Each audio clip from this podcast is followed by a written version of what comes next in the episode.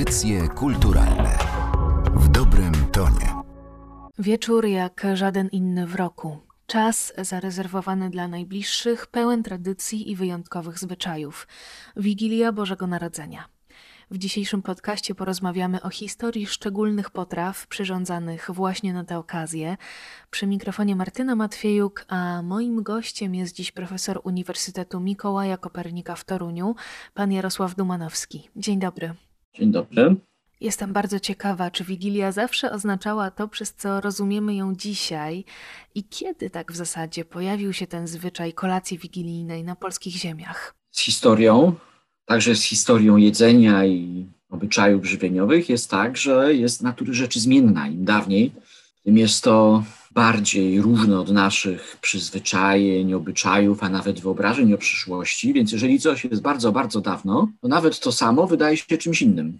Co mam na myśli, mówiąc tak w taki skomplikowany sposób? Wigilie w Polsce są od niepamiętnych czasów, to znaczy od czasu przyjęcia chrześcijaństwa, przynajmniej rozprzestrzenienia się chrześcijańskich zwyczajów żywieniowych opartych na poście wśród jakichś większych grup ludności. Tyle tylko, że nasza dzisiejsza Wigilia to jest relikt, to jest bardzo skromna pozostałość bardzo rozbudowanych, częstych i masowych no, rytuałów. Wigilia, jak wiemy, to znaczy przeddzień. Przeddzień czegoś, przeddzień święta.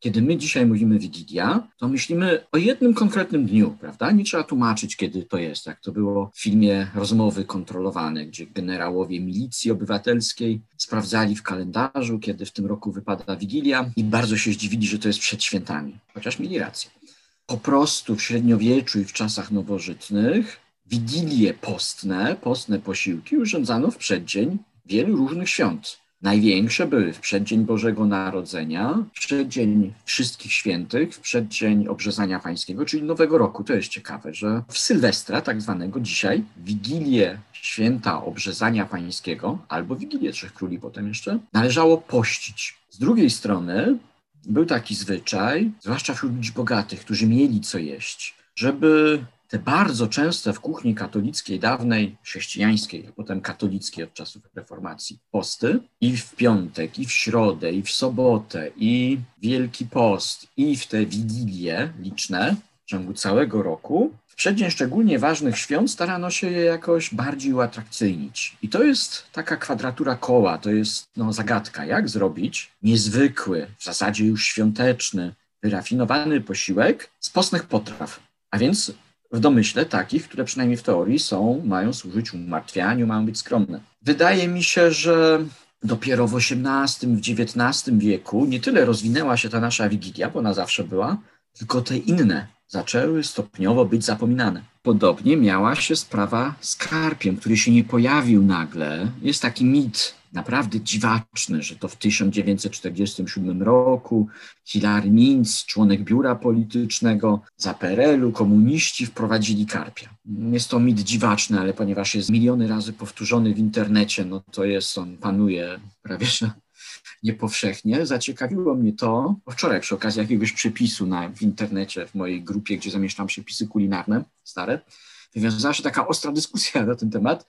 Zaciekawiło mnie to, że jak tłumaczyłem, że przecież w XVII, XVI wieku tych przepisów na karpia jest dużo i był jedzony na Wigilię także, to wiele osób zaczęło pisać, że co prawda w XVII, XVI wieku był, ale w XVIII, XIX go nie było i dopiero komuniści go przywrócili. Ponieważ często powtarza się taką historię. Wybrałem najstarszy, znany mi polski przepis na karpia, co oznacza, że on jest bardzo trudny i może wręcz niezrozumiały. Pochodzi on aż z XVI wieku, z około 1540 roku z Krakowa, z pierwszej drukowanej polskiej książki kucharskiej, Kuchmistrzostwa. Tekst był uważany za zaginiony, niedawno odnaleźliśmy jego późniejszą rękopiśmienną kopię. Przepis, ponieważ jest bardzo trudny, to chyba najpierw powiem, o czym on jest. To jest w zasadzie no, rodzaj karpia, który my dzisiaj nazywamy po żydowsku, czy, czy bardziej może nawet gefilte fish, taki siekany karp z przyprawami na słodko. Spróbuję to przeczytać. W tytule właściwie jest mowa o kiełbasach z karpia, ale to jest jak najbardziej postny przepis.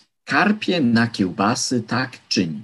Weź mi karpiów trzech, nie bardzo tłustych, oskropieczcie, a zżynaj to mięso z nich i siekaj czyście, A to mięso, co jeszcze zostało na kościach, zastaw je w czystej wodzie, aby obewrzało. Po tym te mięsa zbierz z nich, a przydaj k temu surowe mięso, zsiekawszy wszystko z połem, przydaj migdałów, rodzenków, zielonej pietruszki, okorzeń pieprzem, szafranem, a udziałaj długie kiełbasy i między dwiema siekaczami walaj je z połem, a pomnij przysolić. A po tym przystaw tę juchę, w której te kości wrzały, przeceć ją przez sito, wlej do kociełka, a zastaw na ogień. A gdy pocznie wzwierać, włóż tam te kiełbasy, aby wrzały. Po tym, gdy uwreją, wyceć je czyście. A te kości, któreś wybrał, włóż do moździerza, przydawszy grzankę do moździerza z białego chleba i pietruszczanego nasienia, stłucz to. A gdy się dobrze utłucze, rozpuść tą juchą, którąś z kiełbas odcadził, a przeceć przez chustę, a skraj te kiełbasy i włóż w tę juchę, potem okorzeń pieprzem, szafranem, a potem daj na misę. Nie wiem, czy to jest zrozumiałe. Mnie przepis zachwyca, nawet jak go nie rozumiem. W skrócie, mięso z surowego karpia, siekane, z ostrymi przyprawami, okorzenić całą, całym szeregiem przypraw, z migdałami, z rodzynkami, czyli w stylu jakby karpia po żydowsku. Do tego sos, waru z karpia, z kości karpia, zagęszczony grzanką chleba. I mamy coś w rodzaju, no nie wiem, gefilte fish czy karpia po żydowsku, zanim jeszcze stał się karpiem po żydowsku, zanim stał się gefilte fish, kiedy był typową postną, polską, na pewno staropolską potrawą i zapewne wigilijną również. Na Wigilię w starych menu głównych królewskich czy magnatów, bo takie mamy, najwięcej szczupaka, potem karpia. Im później, tym tego karpia było więcej. Także ta Wigilia zawsze była, natomiast nie była czymś aż takim zupełnie nadzwyczajnym z wielu powodów religijnych, ale także kulinarno-żywieniowych, bo dzisiaj to jest jeden z niewielu dni w roku, kiedy wielu z nas, jeśli nie większość, jeśli nie wszyscy, gotuje co więcej, gotujemy według jakichś starych, dawnych, rodzinnych, tradycyjnych przepisów, no i często sprawia to pewną trudność, jak się coś raz w roku robi. To jest też bardzo ciekawe, że na Wigilię są zarezerwowane pewne szczególne potrawy, które jemy tylko tego dnia. Ja na przykład to właśnie w Wigilii uwielbiam i powrócę do tego karpia, o którym Pan mówił, bo takich niezmiennych składników jest całkiem sporo. To znaczy, śledząc dawne przepisy, widzimy, że istnieje pewna baza, w oparciu o którą one wszystkie są zbudowane. Są to właśnie ryby, kapusty czy też ziarna zbóż. I to jest też bardzo ważne w kontekście kultury, bo za tymi składnikami stoi jakaś symbolika, prawda? No zapewne i prawda, tylko symbolika to jest rzecz zmienna i ona może coś dla nas znaczyć. Dla jedzących coś w różnych miejscach, w różnych grupach, w różnych czasach mogła znaczyć coś innego. W sumie wydaje mi się, że wiemy o tym bardzo mało. Jak nie wiemy, to chętnie mówimy, że jest jakaś symbolika, co jest bezwzględnie prawdziwe. Jakaś na pewno jest. Ale jest to przede wszystkim język postu, pewnego wyrzeczenia i tak jak mówiłem, mimo wszystko jednocześnie święta tego przeciwieństwa. Jak takie święto kulinarnie było skonstruowane? Dla ludzi bogatych oznaczało to jedzenie przede wszystkim ryb, świeżych ryb. To zawsze było jedzenie bardzo drogie. Droższe niż mięso, na świeże ryby mogli sobie pozwolić tylko na najbogaci, najczęściej szlachta czy księżak, ludzie, którzy mieli stawy, mieli folwark, staw i wtedy w takich menu mamy je, nie wiem, od XVII wieku, przynajmniej je znam, tak? No na pewno są wcześniejsze też, one się tak jak mówiłem, specjalnie nie wyróżniają od Wigilii, nie wiem, od wieczerzy wielkoczwartkowej, tak? Była taka wieczerza wielkoczwartkowa, jeszcze w XIX wieku jest wspominana.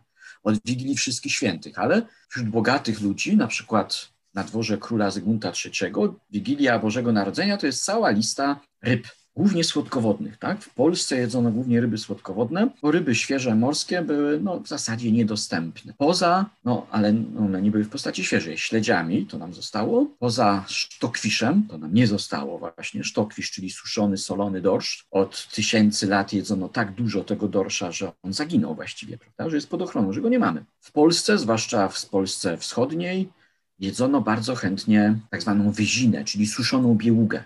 Taką już w ogóle nie uświadczymy, no bo Bieługa, Wielki Jesiotr, z Wołgi, Dniepru, Dniestru, rzek, które częściowo były kiedyś także w Rzeczypospolitej, no wyginął prawie kompletnie. Prawda? Zacznę, że to ma też wymiar ekologiczny, te posty i łatwość znalezienia pewnych ryb, no jeszcze łosoś, węgoś i cała gama ryb słodkowodnych ze szczupakiem i karpiem na czele. To jest taka jakby jedna linia, bogatsi. Biedniejsi głównie, tak jak pani powiedziała, potrawy mączne, ale to musiało być jakoś urozmaicone. Musiało być w tym coś świątecznego. Bogaci świętowali, dodając coś egzotycznego. Przede wszystkim ostre, egzotyczne przyprawy, migdały i rodzynki. Ludzie biedniejsi starali się w XIX wieku, Jan Szytler, słynny romantyczny kucharz z pierwszej połowy XIX wieku z Wilna pisze, że ludzi nie stać na, na świeżą rybę, ale przynajmniej, jak on pisał, na kutie, to coś jest ciekawa nazwa, tak? Na Wileńszczyźnie, na Litwie, na Wigilię, na Wigilię Bożego Narodzenia. Pierwsza polska nazwa, która odnosi się dokładnie do tego dnia, to jest kutia, czy kucja, nazwa dania, tej pszenicy z bakajami, z miodem, czy czymś tam, ale też nazwa samego święta. Więc w przypadku ludzi biedniejszych to są te potrawy zbożowe, ale też albo taka ryba, jak Szytler pisał, że przynajmniej wtedy każdy chce mieć szczupaka i odrobinę szafranu, nawet najbiedniejszy człowiek, trochę przesadzał, myślał o miastach, ale te rzeczy związane z ziarnami, ze zbożem są też w jakiś sposób urozmaicane. Przede wszystkim znowu przez coś, co jest z pola albo z lasu, za darmo dla chłopa. Tylko trochę pracy, tylko. Mak suszone grzyby, suszone owoce. I to doprowadzano do perfekcji, prawda? To są takie rzeczy przetwarzane, które kapusta kiszona. I takim symbolem tego łączenia z czasem dodawano też migdały, rodzynki, stąd między innymi szczupak po żydowsku czy karp po żydowsku. To spróbujmy jeszcze wskazać na kilka takich potraw, których już w zasadzie dzisiaj się nie przyrządza, o których zapomnieliśmy. Często jest tak, że nie zapomnieliśmy czegoś całkowicie, tak, że jakieś te elementy, produkty się pojawiają, ale no, przypominając sobie tę główną zasadę, że ma być to postne, a w jakiś sposób wyszukane, przy czym wyszukane kiedyś mogło znaczyć coś innego, prawda?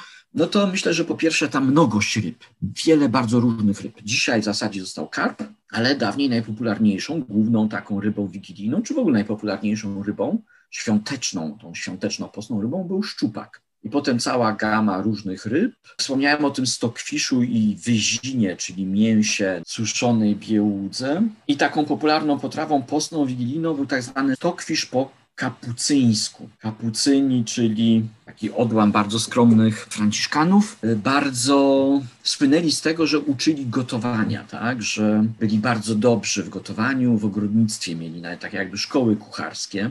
I to był taki przebój przez setki lat. Stokwisz, no to generalnie no, Polacy tego nie lubią. No dzisiaj jakieś podobne tak, rzeczy robi się w południowej Francji, Hiszpanii, Portugalii, z tego atlantyckiego dorsza, ale to jest taka w zasadzie miazga z suszonego, moczonego mięsa ryby. Jest opisane wielokrotnie na przykład w książce Compendium Ferculorum XVII wieku, a Stokwisz po kapucyńsku, no trochę później. Są zdania, są historie, że na przykład królowa, żona Augusta III jadła to z pobożności, że to było no, na tyle, no może nie okropne, ale skromne, że królowa jedząc to w czasie postów, to uwa uważano, że bardzo się poświęca. Innym takim zapomnianym daniem, które bardzo dobrze oddaje jakby charakter kulinarny Wigilii, jest jarmuż w kasztanach, jarmuż z kasztanami. Jarmuż, czyli coś lokalnego, w zasadzie no, darmowego, co jest na polu czy w ogrodzie, jest jeszcze w grudniu, tak? Nawet przemarznięty, zimą jest lepszy. Dodawano do tego kasztanów, oczywiście kasztanów śródziemnomorskich, czyli produktu no, egzotycznego, śródziemnomorskiego, drogiego. I z reguły te kasztany glazurowano w cukrze. Prawda? Takie połączenie wydaje nam się dziwne, ale w XIX wieku była to dosyć popularna potrawa wigilijna, jeszcze w pierwszej połowie XX wieku. Inna taka potrawa z produktu bardzo kiedyś popularnego, z konopi, no to zupa z siemienia konopi, znana jeszcze, ale często jako wspomnienie bardziej niż, niż dzisiejsza praktyka na Śląsku, na Górnym Śląsku, siemieniotka, prawda? Jako potrawa wigilijna, wspominana albo z wielkim, dzisiaj jak rozmawiałem z ludźmi, którzy jeszcze to pamiętali, to albo z zachwytem, cudowna, raz na rok babcia robiła, wspaniała, albo coś okropnego trzeba to było jeść bez smaku i wstrętne. Zresztą czasami ludzie jak na przykład o karpiu. Też to wzbudza jakieś takie, no może niekoniecznie emocje, ale różne opinie się pojawiają. Więc ta zupa albo dawniej była to kasza z siemienia, tak? Co ciekawe, jest to opisane w najstarszej, najstarszej polskiej książce kucharskiej. Co ciekawe, wszystkie najstarsze polskie książki kucharskie są z Krakowa. W tak zwanym kuchmistrzostwie XVI wieku, książce uważanej za zaginioną, kopię niedawno znaleźliśmy, jest kilka takich kasz z siemienia z konopi. Inna zapomniana chyba potrawa, chociaż gdzie nie, gdzie też jeszcze czasami spotykam ludzi, którzy to pamiętają, którzy to jedli, to zupa migdałowa. Migdały to taki bardzo popularny, dawny produkt postny, z definicji dawniej świąteczny, bo egzotyczny, bo kojarzący się, nie tylko drogi, tak, ale kojarzący się z krajami śródziemnomorskimi, z kulturą, z wyższością, z elegancją, z powiewem czegoś takiego no, świątecznego, niezwykłego, cudownego. Taką zupę migdałową wspaniałą opisał na przykład Paul Tremont, kucharz Stanisława Augusta. Więc już teraz przechodzimy z Krakowa do Warszawy. No może być ciekawe to, że te ślimaki, prawda, że, że one się zdarzały. W pierwszej polskiej książce kucharskiej jest więcej ślimaków niż wieprzowiny. No, uchodziło za atrakcyjne, wieprzowina niekoniecznie, chociaż oczywiście nie mogła się wieprzowina pojawić na Wigilię. To jest też e, ciekawe, kiedy mówił Pan o tym jarmużu z kasztanami, bo to są takie składniki, które dzisiaj uchodzą za modne. No, może nie na Wigilię, ale gdzieś to wszystko wraca.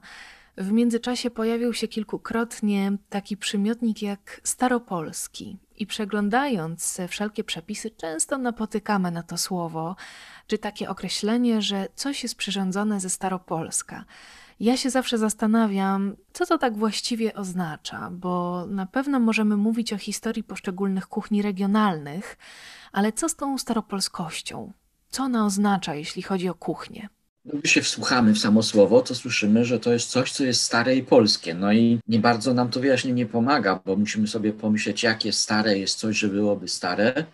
No i co to znaczy tak naprawdę polskie? Ale gdy spojrzymy na to tak jakby systematycznie, no ze strony kulinarnej, tak, no to widzimy, że kuchnia, jak w ogóle kultura, nie ma takich nie jakichś granic, że ta polska kuchnia staropolska, czy ta staropolszczyzna, to nie jest jakiś izolowany kawałek ziemi otoczony wysokim murem, a wszędzie naokoło zagranica jakaś straszliwa. Prawda? Nawet dzisiaj podobne zwyczaje mamy przecież na Ukrainie, zwłaszcza zachodniej, na Białorusi, zwłaszcza zachodniej, na Litwie, w Europie Środkowej, wigilijne.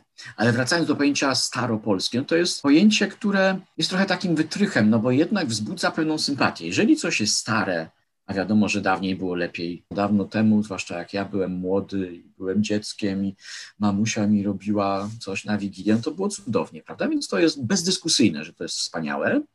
A polskie, no to jest w ogóle najlepsze, jak wiadomo. Więc to jest taki wytrych, może oznaczać wszystko. To może oznaczać jedzenie, nie wiem, z czasów mojego dzieciństwa. To może oznaczać jakieś jedzenie dzisiejsze, które uważamy, że jest dobre, zakorzenione w tradycji.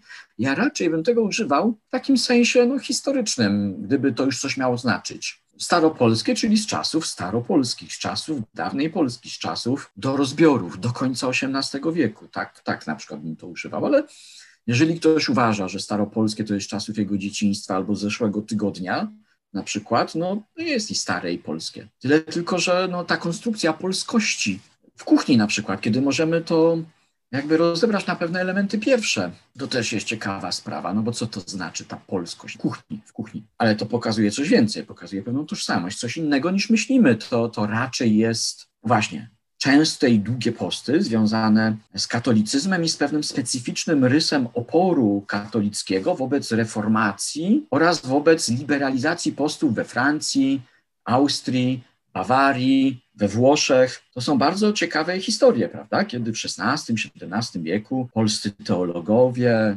nawet tacy słynni jak kaznodzieje, tacy słynni jak Piotr Skarga czy, czy Jakub Wujek, piszą, że no trochę w ferworze dyskusji z protestantami. Polacy to nie jedzą mięsa, prawda?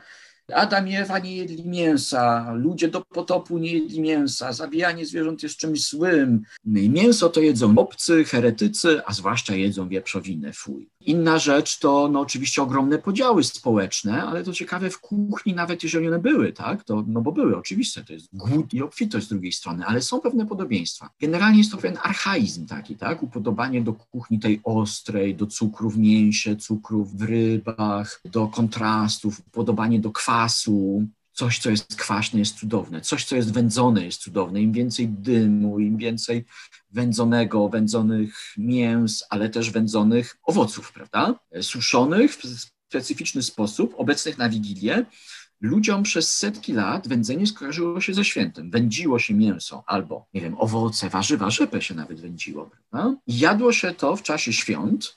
Powstaje bardzo silne takie wielopokoleniowe skojarzenie, odruch, wędzone, świąteczne, wędzone, cudowne, dym, to uczta, beztroska, radość. I trochę tej radości, trochę tego wędzenia jest też na Wigilię, czy to w postaci wędzonej ryby, czy to w postaci takich podwędzanych śliwek, gruszek, no, w specyficzny sposób, trochę okadzanych owoców.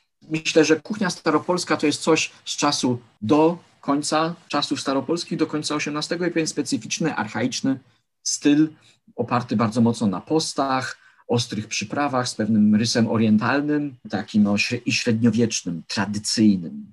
Rozmawiając o potrawach wigilijnych, nie sposób też nie wspomnieć o tej magicznej liczbie dwunastu dań. Kiedy pojawił się ten zwyczaj? Bo ciężko mi sobie wyobrazić, żeby chłopi kilka wieków wstecz mogli sobie pozwolić na tak wystawne kolacje. Z drugiej strony też patrząc na dzisiejsze zwyczaje, czy to jest Pana zdaniem nadal żywa tradycja? Myślę, że dzisiaj to jest żywe, no bo widzę, że, że, że generalnie ludzie się starają o to. No ale w takich tych naprawdę historycznych tekstach tego nie widać. W XIX wieku to się pojawia mniej więcej. W tekstach ja nie wiem, kiedy się zjawisko pojawiło, bo też nie jest tak, że jak raz coś się pojawi, to jest to jakimś standardem i tradycją. Ale w tych menu z, czasów staropolskich jest nieraz po kilkadziesiąt produktów, jest o wiele więcej. Tyle tylko, że no to jest jakby, gdyby podano 12 potraw, to byłby posiłek w zasadzie skromniejszy niż kiedy indziej, tak? Bo inna była struktura posiłku. Posiłek składał się z dań, czyli podań, czyli z kilku zup, z kilku przystawek, z kilku, nie wiem, gotowanych rzeczy, z kilku duszonych rzeczy, z kilku pieczonych rzeczy i tak dalej, i tak dalej. Więc danie to była sekwencja potraw, tak? więc, więc często było ich jakby kilkadziesiąt. Nie znaczy to, że ludzie tak strasznie się obżerali, nawet na post, tylko że takie świąteczne posiłki, a nawet codzienne posiłki były o wiele większe, bo to była inna rodzina, tak? czy inna grupa ludzi rodzina, służba, przyjaciele, pracownicy, nawet wśród średnio zamożnych, czy w chłopskiej chacie, bogaty chłop, no to miał kilku parobków, dużą rodzinę, to jest zupełnie inna struktura. Myślę, no to jest skojarzenie z apostołami, prawda, z, z rokiem, ale wydaje mi się, że to jest w jakiś sposób wtórne. Wtórne to nie znaczy fałszywe, bo tradycja ciągle się wynajduje, tak, ciągle się zmienia. I jeżeli ktoś wierzy, że, że karp to jest tradycja z PRL-u i tak to praktykuje, no to tym się to staje, prawda? No właśnie, dla każdego te tradycje mogą oznaczać coś innego, a bez której potrawy pan nie wyobraża sobie Wigilii? To jest taki sentyment no, rodzinny. Pierogi z kapustą, ale pierogi ze słodką kapustą, po bożemu, normalne. Zawsze jak byłem dzieckiem, jadłem tylko pierogi ze słodką kapustą. Jak komuś o tym powiedziałem, to się zdziwił.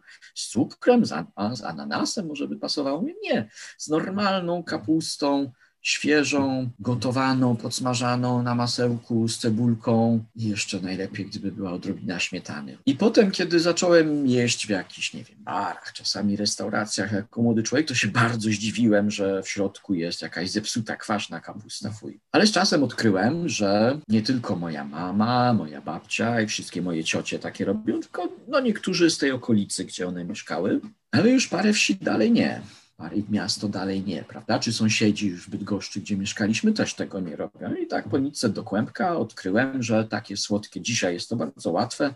Wystarczy iść do, no może nie dzisiaj, tak, ale parę miesięcy temu do jakiegoś baru ukraińskiego, restauracji ukraińskiej, spytać się podstępnie, czy są pierogi z kiszoną kapustą, wysłuchać awantury od kelnera albo kucharza, jeżeli ma trochę fantazji, dostać prawdziwy, normalny. To jest potrawa no, wschodnia, tak. To bym bardzo chciał jeść, ale myślę, że barszcz Chociaż moja żona, no właśnie, to jest takie trochę dziwne. Ja mam jakieś swoje przyzwyczajenia związane z taką kuchnią, no prawie że z Podola, skąd pochodzą moi rodzice. A moja żona pochodzi ze środkowej Polski i trochę inne. I to połączyliśmy. I mi się zdaje, że bardzo często tak dzisiaj jest w naszych domach, prawda? Że coś, nawet słyszałem od kucharzy opowieści, że to mamy od jednej babci, to od drugiej babci, to jest od mamy, to jest od kogoś, to od cioci, ona robiła tak, to tak. I czasami nawet ludzie, którzy mieszkają bardzo blisko, mają jakieś elementy no, dziwne dla innych tej wigilii, tak? Jak, jakąś potrawę niespotykaną, zaskakującą dla innych. To jest chyba w tym najpiękniejsze, że te różne tradycje rodzinne są kultywowane również w taki sposób przy stole wigilijnym. Jarosław Dumanowski był dziś gościem audycji kulturalnych. Panie profesorze, bardzo dziękuję za tę opowieść, a my oczywiście życzymy Państwu spokojnych i rodzinnych świąt. Audycje kulturalne w dobrym tonie. Tonie.